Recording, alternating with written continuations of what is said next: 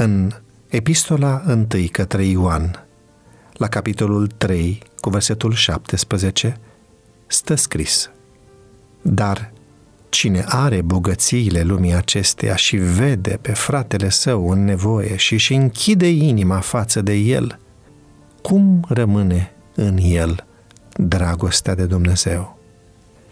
E o tradiție să închei anul cu un strop de bunătate. Din perspectivă creștină, compasiunea este un mod de viață și nu doar o manifestare sporadică a milei. Este trăsătura de caracter a omului născut din nou, motivată de o dorință activă de a ajuta și de a atenua suferința celuilalt, având la bază regula de aur. Fă altora ce vrei să ți se facă ție.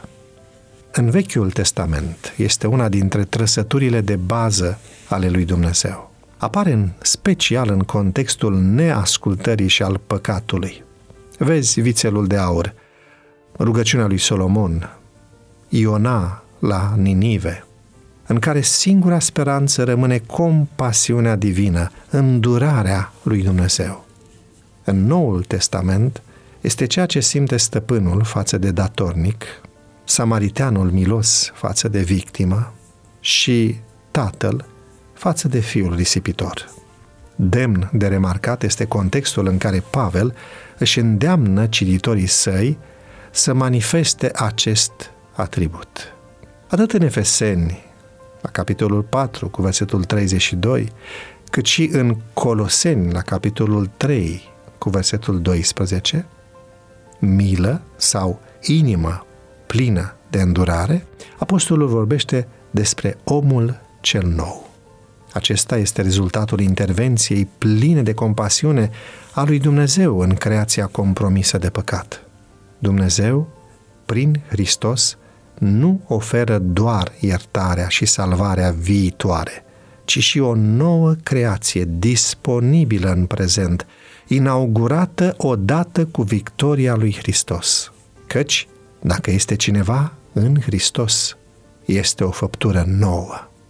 Acest om nou, pus la dispoziția noastră de Dumnezeu, este creat după chipul lui Hristos și este implementat în viața celui care crede prin lucrarea supranaturală a Duhului Sfânt.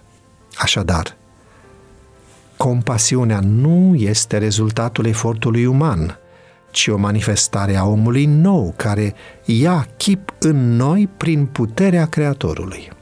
Secretul compasiunii este rămânerea noastră în Hristos. Ca urmare, aceasta este dovada prezenței dragostei divine în cel care crede. Vă invit să începem, deci, anul îmbrăcând omul cel nou, care se înnoiește mereu după chipul celui care l-a făcut.